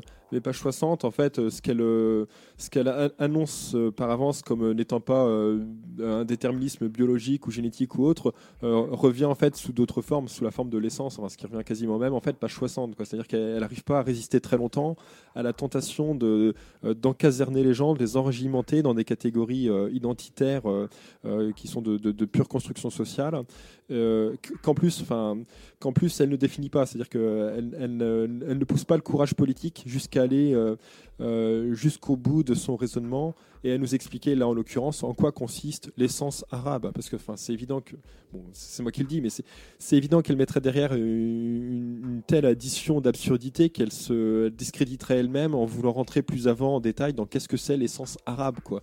Donc il n'y a rien, on ne saura pas ce que c'est, c'est bien dans un prochain bouquin. C'est dans le prochain, ouais, je pense, ouais, c'est ça. voilà. Euh, voilà, ensuite, page 65, euh, elle nous explique que, deux points ouvrez les guillemets, le sionisme sera, avec la mise en cause de l'État-nation, le lieu principal du dénouement. Euh, voilà, euh, donc elle explique bien, là encore une fois, que selon elle, le, la, cible principale, donc une des cibles principales apparemment avec l'État-nation, c'est le sionisme. Euh, elle n'explique pas pourquoi, par contre, hein, euh, si ce n'est pour des raisons purement tactiques, mais enfin, elle n'explique pas en quoi, euh, par exemple, la disparition de l'État d'Israël, qu'elle appelle de ses voeux, réglerait les problèmes euh, posé au prolétariat à l'échelle de, de, de, de, la, de, la planète, encore moins en quoi ça réglerait par exemple les problèmes euh, écologiques euh, causés par le capitalisme. Ça, il n'y aura, pas un mot là-dessus évidemment. page 66, il y a une citation qui, enfin, qui dit, deux points ouvrez les guillemets, l'antisionisme est notre terre d'asile. voilà, c'est-à-dire que, voilà, je sais pas, c'est c'est encore une fois une, volonté de mettre en avant la lutte antisioniste comme euh, la lutte principale, euh, sans jamais expliquer encore une fois en quoi l'antisionisme euh, et ou la disparition de l'État d'Israël serait la clé de, quoi que ce soit de, révolutionnaire. Page 68, je ne vais pas y revenir, mais comme je vous l'ai dit tout à l'heure, elle cite longuement Dieudonné. C'est-à-dire que finalement, pour le critiquer, elle a, besoin quand même de le, citer et puis euh, finalement d'en dire du bien, de lui reconnaître un certain nombre de, de, qualités ou de mérites avant seulement de le, critiquer vaguement du bout des lèvres. Euh, page 68, elle se lâche complètement en parlant euh, des gens de sa race, je la cite, donc les gens de ma race, quoi. Euh, voilà, quoi. Donc euh, voilà, il y a les gens de sa race, Ah, apparemment. Nick Taras, quoi. Ouais. non, mais euh, ouais, craque complètement. ouais, c'est, c'est faut vraiment le dire pour le croire. Enfin, en sens, C'est de la j'incite. purulence identitaire, faut Ouais. se laver les mains après quoi. Non mais C'est sans ça, ouais. déconner. hein. Du C'est reste, ça. on aurait pu, on aurait pu ins- un- intituler cette émission "Les mains dans la merde" en fait. parce que Là, on fait quand même Ouais. office de, de Ouais. nettoyage. Bah, quoi. on, C'est- on c'est suggère un changement de titre du coup. euh, Ouais, ouais. Les mains dans la merde. Ouais, parce que là, il y a quelque chose de cet ordre-là, effectivement. Quoi. Euh, euh, toujours dans le même euh, chapitre, euh, il y a un petit truc intéressant sur l'Iran. Euh, Boutelja reconnaît que l'Iran s'impose comme euh, puissance régionale. Et le constat est juste, mais ce qui est curieux, c'est que Ouria Boutelja ne semble en tirer euh, aucune conclusion. C'est-à-dire que le, le régime dont elle fait l'apologie, enfin dont elle faisait l'apologie depuis des années, dont les indigènes de la République faisaient l'apologie, est en train de, de devenir une puissance régionale, alors même que finalement le, euh, un des axes sur lequel les indigènes de la République s'appuyaient pour faire l'apologie de la République islamique d'Iran, euh, c'était de dire que c'est un régime menacé, euh, il y aura peut-être une guerre américaine. suite aux dernières élections, c'est vrai qu'il y a eu des émeutes réprimées dans le sang, mais c'était la CIA et le Mossad qui étaient derrière les émeutes. Euh, voilà. Et donc finalement, maintenant que l'Iran, de manière euh, très officielle, revient euh, dans ce qu'on appelle le concert des nations, euh, Boutelja prend acte du fait que c'est une puissance régionale, mais se garde bien de faire un quelconque mea culpa sur la ligne qui était la sienne vis-à-vis de ce pays et vis-à-vis de ce qui se passait en matière de géopolitique au Proche au Moyen-Orient. Voilà, c'est-à-dire que ce qu'elle a raconté depuis déjà à peu près 10 ans, c'est complètement invalidé. Euh, L'Iran euh, ouais, est en passe de redevenir ou de devenir une puissance régionale. Et un Euh, partenaire privilégié des États-Unis, de la mais France, de l'Union voilà. européenne, Non, mais un coup avec qui ils ouvrent des marchés Voilà. Voilà, très alors, fructueux, très prometteurs. Voilà, alors en plus, il y a effectivement ce- cet aspect-là, hein, c'est-à-dire qu'il y a des marchés en jeu, et accessoirement, et dès maintenant sur le terrain, par exemple en Irak, dans le cadre de la lutte contre l'État islamique, les milices chiites euh, irakiennes, mais formées euh, par l'Iran, euh, luttent au coude à coude avec d'autres groupes politiques formés par l'armée américaine, ou par l'armée irakienne elle-même d'ailleurs formée par l'armée américaine, contre l'ennemi commun du moment, qu'est l'État islamique. Je veux dire, il y a une alliance de fait sur le terrain qui n'est pas encore formalisée, mais qui est déjà tacite et objective, entre la République islamique d'Iran et le grand méchant impérialisme américain. Quoi. Euh, enfin, je veux dire, rien que ce constat vient totalement euh, euh, invalider euh, 10 ans de propagande pro-République islamique d'Iran des indigènes de la République. Voilà. Quand on voit que par exemple en France, Fillon, François Fillon quand même, reproche clairement à François Hollande de ne pas vouloir tendre la main dès maintenant à la Russie et à l'Iran dans le cadre de la lutte contre l'État islamique.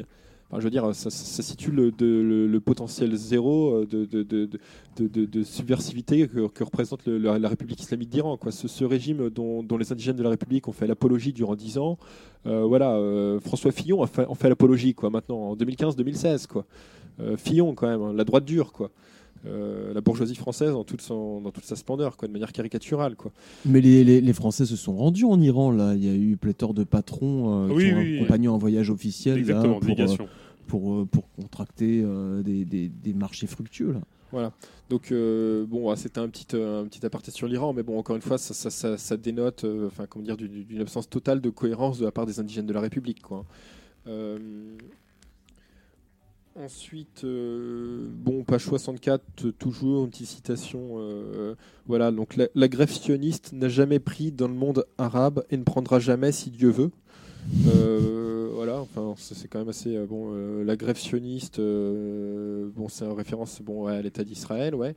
Voilà, elle ne prendra jamais si Dieu veut. En fait, c'est surtout la fin de la phrase qui mérite d'être d'être d'être soulignée. Quoi. Enfin, on a, on a l'impression que Dieu il est pour quelque chose, quoi. Enfin. Ah, ça, c'est de la géopolitique, hein, où je m'y connais pas. hein. Ouais, ouais, non, c'est c'est de la, ouais, c'est de la géopolitique pour les, pour Voilà. les nuls, quoi. Enfin, je veux dire, euh, si Dieu veut, quoi. Enfin, comme si Dieu était pour quelque chose dans un sens ou dans l'autre, quoi. Euh, voilà. Alors ensuite, euh, c'est très intéressant parce que bon, c'est bon, c'est pas très intéressant, mais c'est révélateur, on va dire ça comme ça plutôt. Euh, donc page 61 par exemple, elle explique que les, Palestiniens donc elle soutient de manière euh, inconditionnelle euh, sont probablement les véritables descendants des Juifs qui vivaient en Palestine il y a 2000 ans.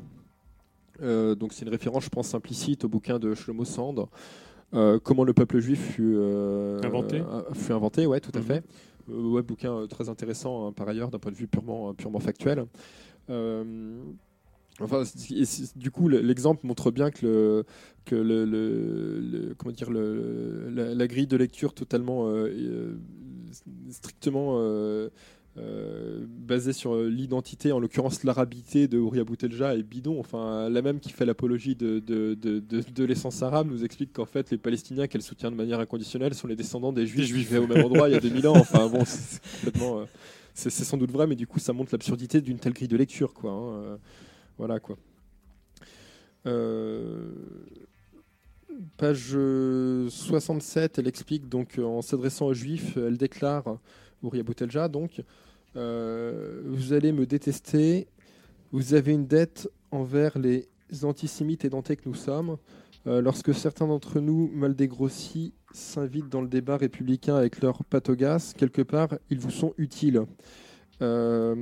Donc le- le- le- le- les deux mots intéressants dans la citation en question, selon moi, c'est euh, antisémite et denté. C'est-à-dire qu'en fait, ça fait référence euh, euh, en creux au concept donc de racisme édenté que mettait en avant l'intellectuel franco-tunisien Albert Memmi. Donc selon lui, en fait, il y avait le racisme des colonisés et le racisme des, des colons. Et les deux racismes n'avaient pas de, de, de- de- n'avaient- pas les mêmes traductions euh, immédiates, concrètes, et du coup, on ne pouvait pas renvoyer euh, sur, enfin mettre sur le même plan le racisme des colons avec l'éventuel racisme euh, euh. Euh, D'une part, parce que le racisme euh, ne, ne serait qu'un racisme en retour, finalement, en réponse, et d'autre part, parce qu'il n'avait pas les mêmes conséquences en termes, par exemple, de, de, mort, etc. Quoi. Voilà. Et donc, elle, se calquant sur ce sur ce concept, Ouria Boutelja, donc euh, concept euh, qui, vaut ce qu'il vaut, quoi, euh, met en avant le concept d'antisémite édenté. Euh, voilà, alors là, enfin, c'est pas pour faire, euh, enfin, pas pour rappeler quand même l'histoire récente en France ou en Europe de l'Ouest depuis euh, 10 ou 20 ans. Mais voilà, encore une fois, et j'arrête pas de me répéter, certes, mais au risque d'enfoncer des portes euh, ouvertes, l'antisémitisme euh, en France, en Europe de l'Ouest, n'est pas particulièrement euh, édenté ces dernières années quand même. Enfin, il y a quand même eu euh, euh, quatre personnes qui ont été assassinées euh, dans un magasin juif euh, en janvier 2015 euh, euh, à Paris. Euh, Il y a quand même eu euh, les tueries de euh, Mohamed Merah À à Toulouse, Toulouse, d'une école juive. Euh, Il y a quand même eu un attentat donc, commis par euh, Khaled Kelkal contre une école juive à Villeurbanne en 95. Euh, Il y a quand même eu euh, le- le- l'enlèvement, la, la torture et le meurtre de Ilan Halimi, euh, donc un jeune juif dont ses agresseurs supposaient à tort que comme il était juif, il était pété de thunes, forcément, et si c'était pas lui, ce serait sa communauté, entre guillemets. Voilà, il y a tout ça. Il y a le- la tuerie au musée juif de, de- de Bruxelles commise par Mehdi Nemouche en 2014. Il y a eu aussi une tuerie à caractère antisémite au Danemark dans un passé extrêmement récent. Euh, donc, il faut quand même euh, une, bonne dose euh, de, mauvaise foi, à minima, pour oser, comme ça, d'un bouquin paru fin 2015, euh, parler de l'antisémitisme édenté, quoi, et des antisémites édentés, quoi. Voilà, c'est une manière un peu de banaliser le phénomène. Voilà. Et pour le coup, tout en se déclarant quand même ouvertement antisémite. Oui, c'est ça, hein, c'est un aveu. hein. C'est Ouais, c'est- au moins c'est clair. C'est une forme d'aveu, ouais, en réalité, ouais, tout à fait, ouais.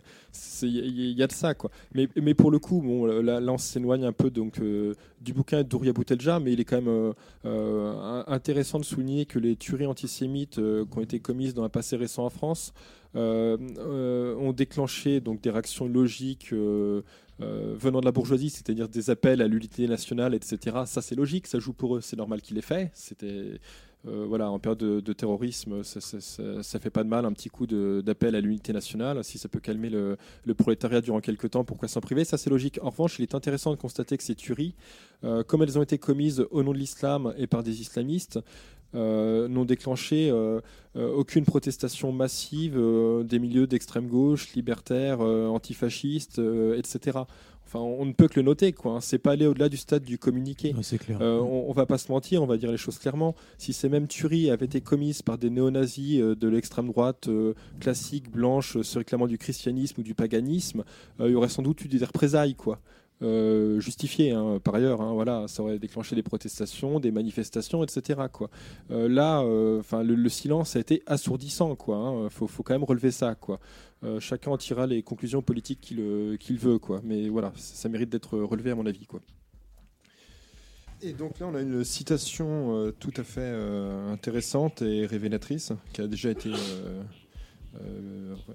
comment dire, révélée, mis en exergue par, d'autres, parce qu'effectivement, enfin, elle, mérite qu'on s'y arrête. Donc à la page 72, euh, Ouria Boutelja affirme, donc deux points ouvrez les guillemets, j'appartiens à ma famille, à mon clan, à mon quartier, à ma race, à l'Algérie, à l'islam.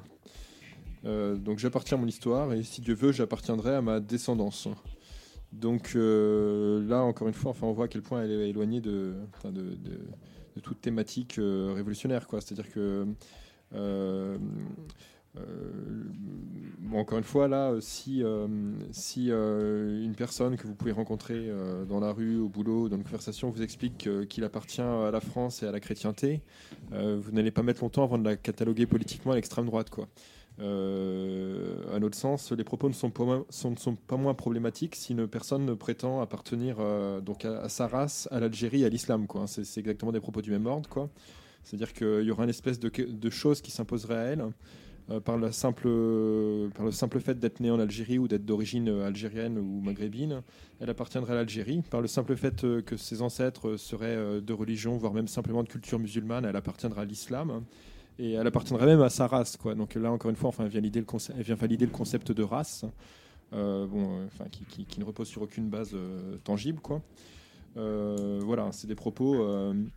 Euh, enfin, qui, enfin, tout à fait similaire, par exemple, ou tout à fait, euh, euh, ça peut tout à fait être rapproché, par exemple, des propos donc de, de Le Pen affirmant qu'il préfère sa sœur à sa cousine et sa cousine à sa voisine, ou des, discours de Pétain sur le thème de la terre qui ne ment pas. Quoi. Là, on est dans le, l'apologie niaise et béate de, de- de- des ancêtres, des racines, de la religion, etc. Quoi.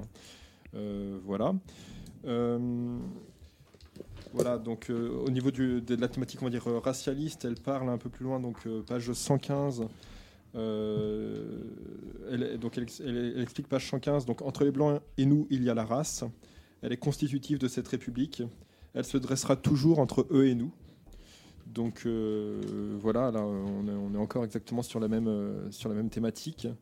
Voilà, sur, les, aspects, on va dire, comment dire, apologie du, racialisme, du racialisme, etc. Quoi.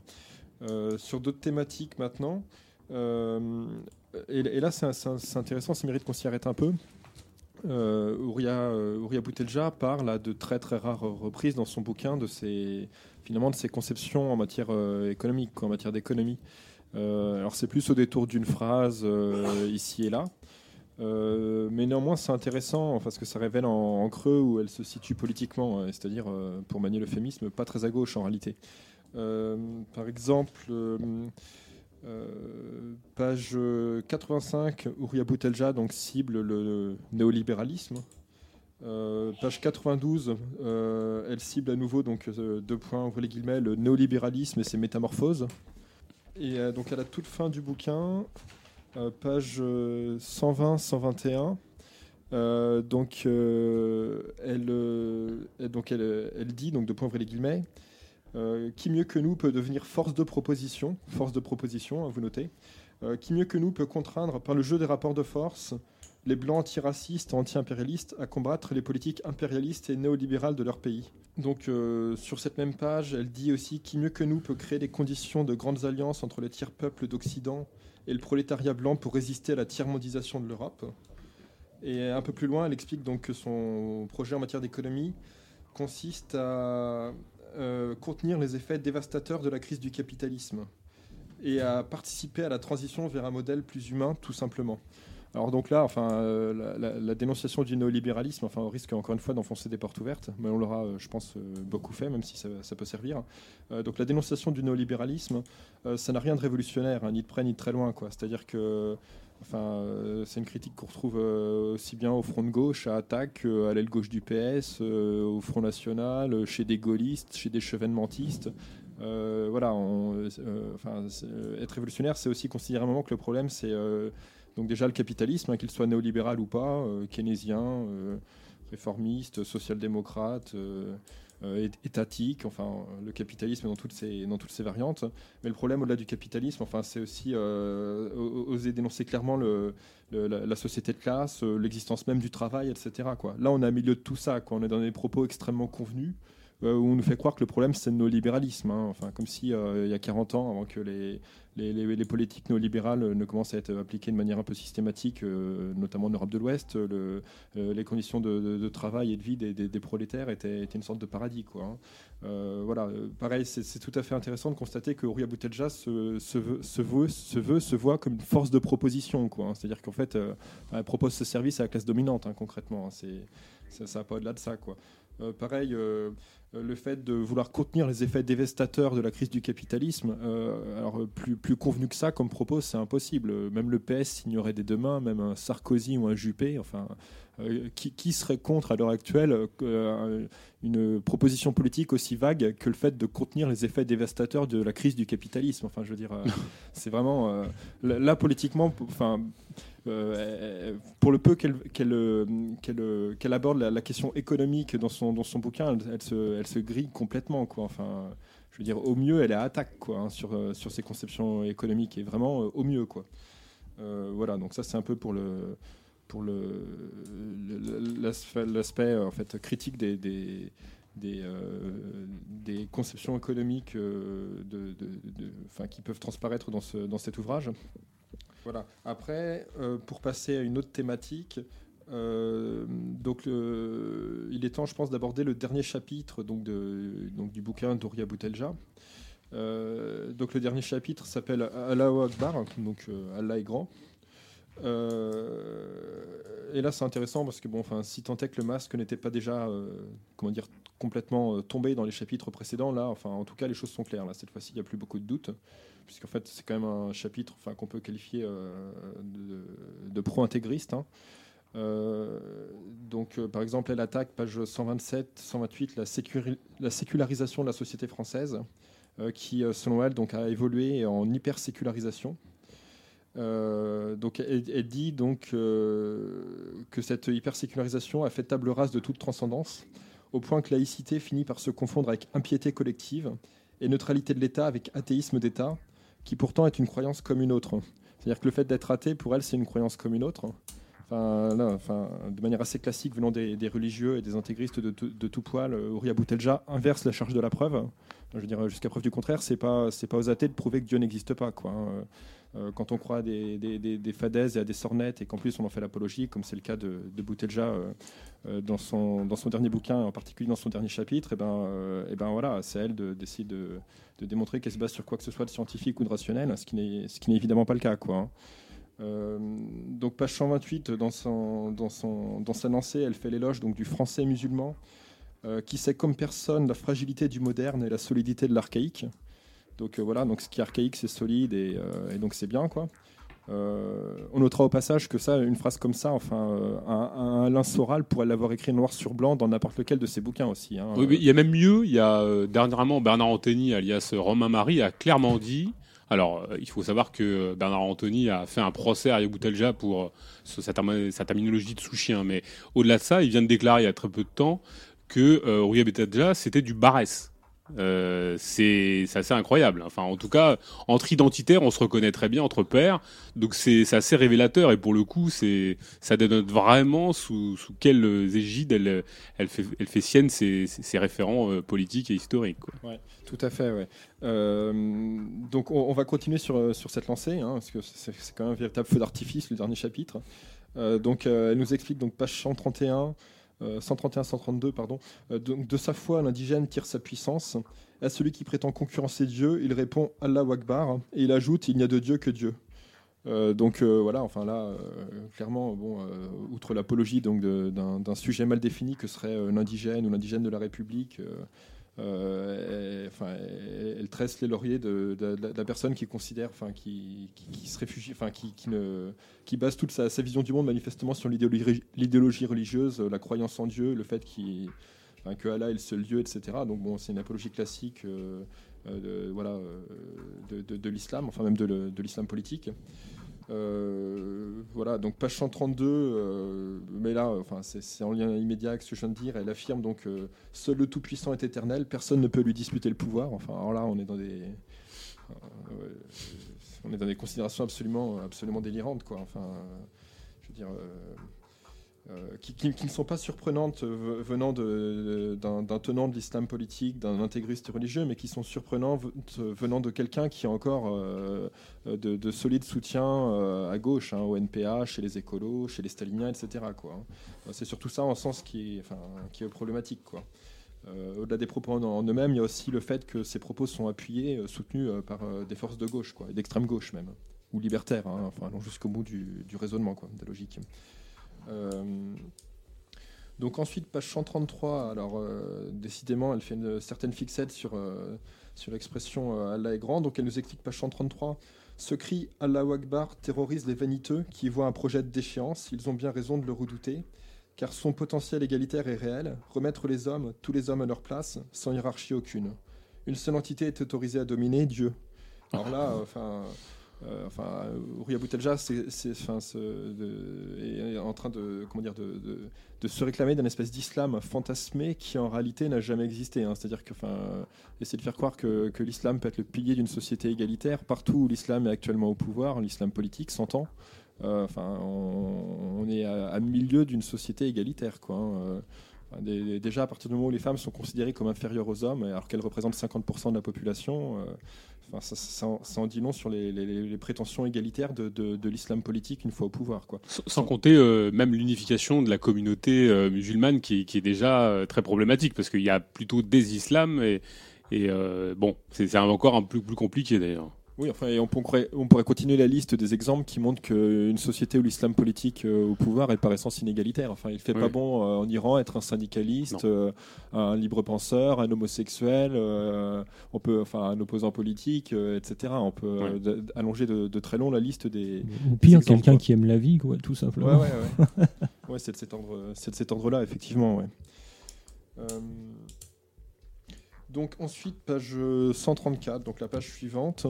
Euh, là, il y a Ouria Boutelja donc, qui, pour faire l'apologie de l'islam, trouve un argument massu. Donc elle explique, euh, donc je cite, L'islam a sauvé plus d'une âme de la prison, de la drogue, du suicide, et on a guidé plus d'un sur le chemin de la résistance. Bon, de la résistance à quoi? On ne saura pas, évidemment. Hein, c'est comme souvent avec elle, c'est-à-dire que euh, elle s'en tient, enfin, des espèces d'effets de style comme ça, la résistance. Ça fait bien de parler de résistance, mais quand il s'agit de savoir à quoi quand il s'agit de savoir à, quoi les, gens qui se réclament de, l'islam résistent, euh, là, euh, euh, bah, silence radio finalement, on n'en sait pas plus.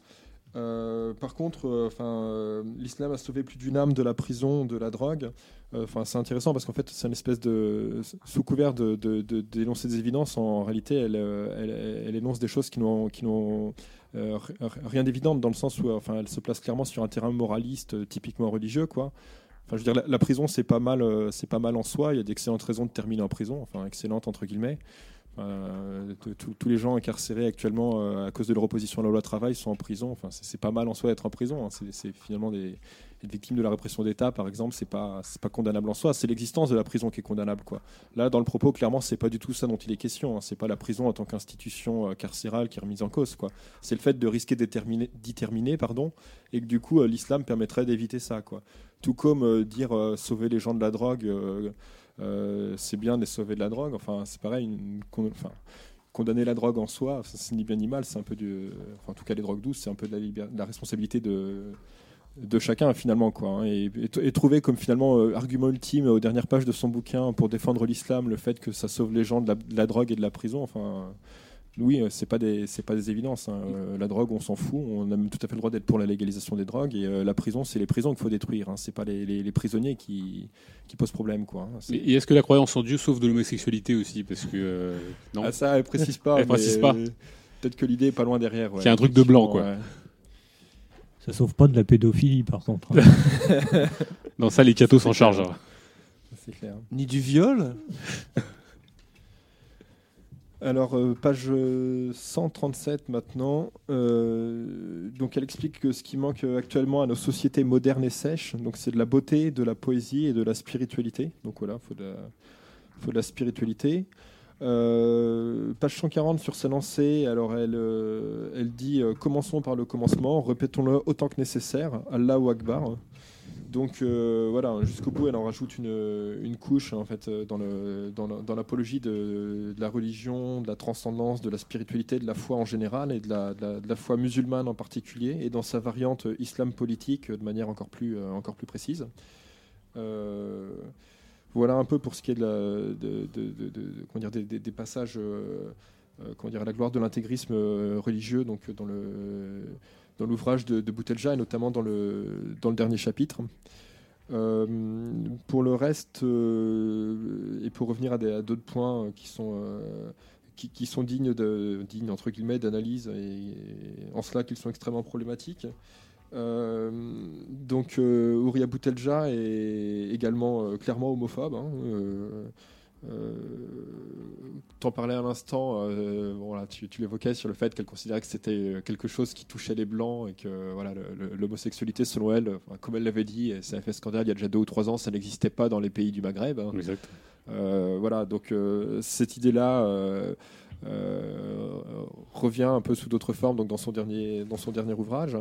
Et pareil, là, elle prend pas de pincettes, quoi. hein. Euh, Tout comme euh, elle n'a pas hésité à écrire dans son, dans, son, dans son dernier bouquin, en paraphrasant Le Pen, que euh, pour les peuples du Sud, la Shoah, c'était moins qu'un détail.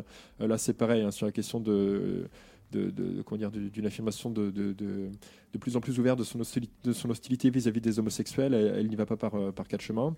Donc, page 74, euh, elle explique par exemple, donc, je la cite, Le mal indigène défendra ses intérêts d'homme. Sa résistance sera implacable. Et là, donc, elle cite le mal indigène. Nous ne sommes pas des PD. Ah bah. Euh, voilà. Donc euh, le mal indigène s'enorgueillit apparemment de ne pas être un homosexuel. Euh, donc comme si c'était une tare. Quoi. hein. Euh, évidemment, il n'y a pas une nombre de distance euh, critique vis-à-vis de ses propos. hein. C'est-à-dire que euh, Ouria Boutelja at- attribue de tels propos à ceux qu'elle appelle les mâles indigènes. Euh, ce n'est pas pour les condamner, hein, ni, avant, ni après, enfin nulle part dans le bouquin. Quoi. Et page 81, pour que les choses euh, soient claires, donc Ouria Boutelja explique euh, Comme chacun sait, la Tarlouse n'est pas tout à fait un homme. Ainsi, l'arabe qui perd sa puissance virile n'est plus un homme. Donc voilà, PD, Tarlouse. Donc c'est plus vraiment des hommes, quoi, comme chacun sait. Enfin, comme s'il s'agissait pour elle de, euh, d'énoncer des évidences, alors qu'en fait là, elle n'énonce pas des évidences. Elle se positionne politiquement clairement, quoi, hein, avec des propos euh, aussi ouvertement homophobes. euh, elle a fait un choix, quoi, hein, finalement. hein. C'est pas de l'enfonçage de porte ouverte, quoi. C'est un positionnement. désormais assumé à l'extrême droite de l'échiquier politique. Quoi. Et donc, de manière, pour le coup, assez cohérente, parce qu'on ne peut pas dire que la, cohérence soit le- l'élément marquant de cet ouvrage, mais là, de manière, pour le coup, assez cohérente, euh, en parallèle et en lien avec cette euh, homophobie euh, de plus en plus assumée, euh, il y a aussi une haine de tout ce qui est euh, mouvement féministe. euh, qui était déjà là avant sans doute en réalité mais qui encore une fois euh, bon là euh, est, plus ouvertement assumé donc page 71 donc euh, Ouria Boutelja écrit euh, Mon corps ne m'appartient pas. Aucun magistère moral ne me fera endosser un mot d'ordre conçu par et pour des féministes blanches. Donc euh, ce mot d'ordre, Mon corps m'appartient, donc euh, sous prétexte qu'il aurait été euh, inventé par des femmes blanches euh, du mouvement féministe blanc, selon elle, donc ne, serait pas un mot d'ordre recevable pour les, femmes non blanches. C'est ce qu'il faut, comprendre en creux. Donc c'est évidemment enfin, totalement absurde. Il y, a- il y a eu de, de grandes mobilisations sur, des questions féministes, euh, par exemple en Inde, euh, suite à des faits divers euh, tout à fait sordides, de, viols, de meurtres, etc. Euh, les mots d'ordre euh, qui ont pu être utilisés à l'époque, c'était, enfin à l'époque, c'est dans un passé extrêmement récent, c'était justement mon corps m'appartient. Les femmes mettaient en avant ce mot d'ordre. A priori, les indiennes ne sont pas des blanches, ou alors euh, j'ai loupé un épisode. Euh, tout ça pour dire que ça montre le, la fatuité euh, de, ce genre de discours, quoi, qui consiste à dire le mot d'ordre en question a été euh, inventé par des femmes blanches, il, ne peut pas être valide pour des non-blanches. Enfin, c'est, presque un regret qu'on est obligé de, rappeler ce genre d'évidence, mais manifestement ça s'impose quand même. Et donc sur la thématique antiféministe, page 84-85, donc euh, euh, euh, s'interroge de manière euh, donc faussement naïve. Donc elle dit Sœurs, commençons par un acte de libération. Une simple pensée, celle de s'autoriser à poser cette question. Doit-on nécessairement adhérer au féminisme? Et pourquoi cette question est-elle déjà en soi une intolérable transgression? Donc euh, voilà, c'est-à-dire que elle, donc Rouya Boutelja enjoint ses sœurs à, remettre euh, à remettre en question la, validité donc de, de- de- de l'adhésion aux théories féministes.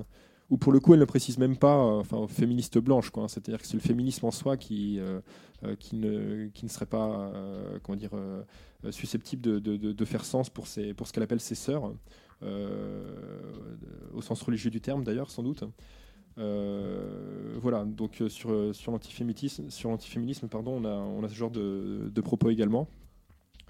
Mais est-ce que, parce que Ouria Boutelja s'est défendu quelquefois sur les interprétations de son bouquin, est-ce que le style, la manière dont elle écrit, n'est pas, n'est pas ambigu jusqu'au point où ça lui permet justement d'évacuer toutes les critiques littérales de son livre? Parce qu'elle se veut, se veut un petit peu poétique, un petit peu. euh, Est-ce que c'est pas la parade qu'elle a utilisée pour euh, justement éviter que prenne in extenso les euh, ce qu'elle pouvait dire et, pour enfin pour qu'on prenne pour argent comptant ce qu'elle était dit, ce qui était dit dans son bouquin? Euh, si, clairement, je pense que l'aspect volontaire, enfin volontairement, je sais pas. D'ailleurs, faudrait, faudrait se poser la question, mais l'aspect construit bizarrement de son ouvrage, avec les envolées plus ou moins, enfin se voulant plus ou moins lyriques, etc. euh, le- peut, peut, peut lui servir effectivement à dire euh, en gros euh, oui mais ça c'est une interprétation possible il y en a Mm. d'autres mais sauf que enfin jusqu'à preuve du contraire elle se définit elle-même comme une militante politique elle se définit pas comme une poète hein, je pense hein, ça se saurait donc c'est une militante politique qui participe à des manifestations politiques, qui est éditée chez un éditeur d'extrême gauche. hein. Elle n'est pas éditée euh, chez une maison d'édition spécialisée en poésie, hein, que je sache. Donc, enfin, partant de là, euh, euh, toute euh, tentative de se défendre en arguant juste du fait que ses propos ont été mal compris ou que son bouquin c'est pas de la politique, c'est de la poésie. euh, à mon avis, ça, ça- ça- ça ne résiste pas à l'épreuve, à l'épreuve des faits. Quoi, hein. Et le mouvement qu'elle a fondé euh, euh, il y a déjà dix ans de cela maintenant est bien un mouvement politique Et pas poli et pas poétique. et pas poétique et enfin politique à tel point comme j'avais dit précédemment qu'ils ils envisageaient même à un moment donné dans la, la transformation donc du MIR en PR hein, du mouvement des indigènes de la République en partie des indigènes de la République de se présenter à des élections donc Mm. voilà bon ils l'ont pas fait parce qu'en fait euh, je pense que ce serait aussi euh, en, en un sens la fin du parti des indigènes de la République euh, si le si le voulait vérifier leur euh, popularité euh, euh, auprès des indigènes, comme ils disent dans le, dans le- dans- enfin, dans, dans le cadre électoral, et voir ce qu'ils pèsent réellement dans les urnes, ça, ça ne pourrait que les desservir. hein.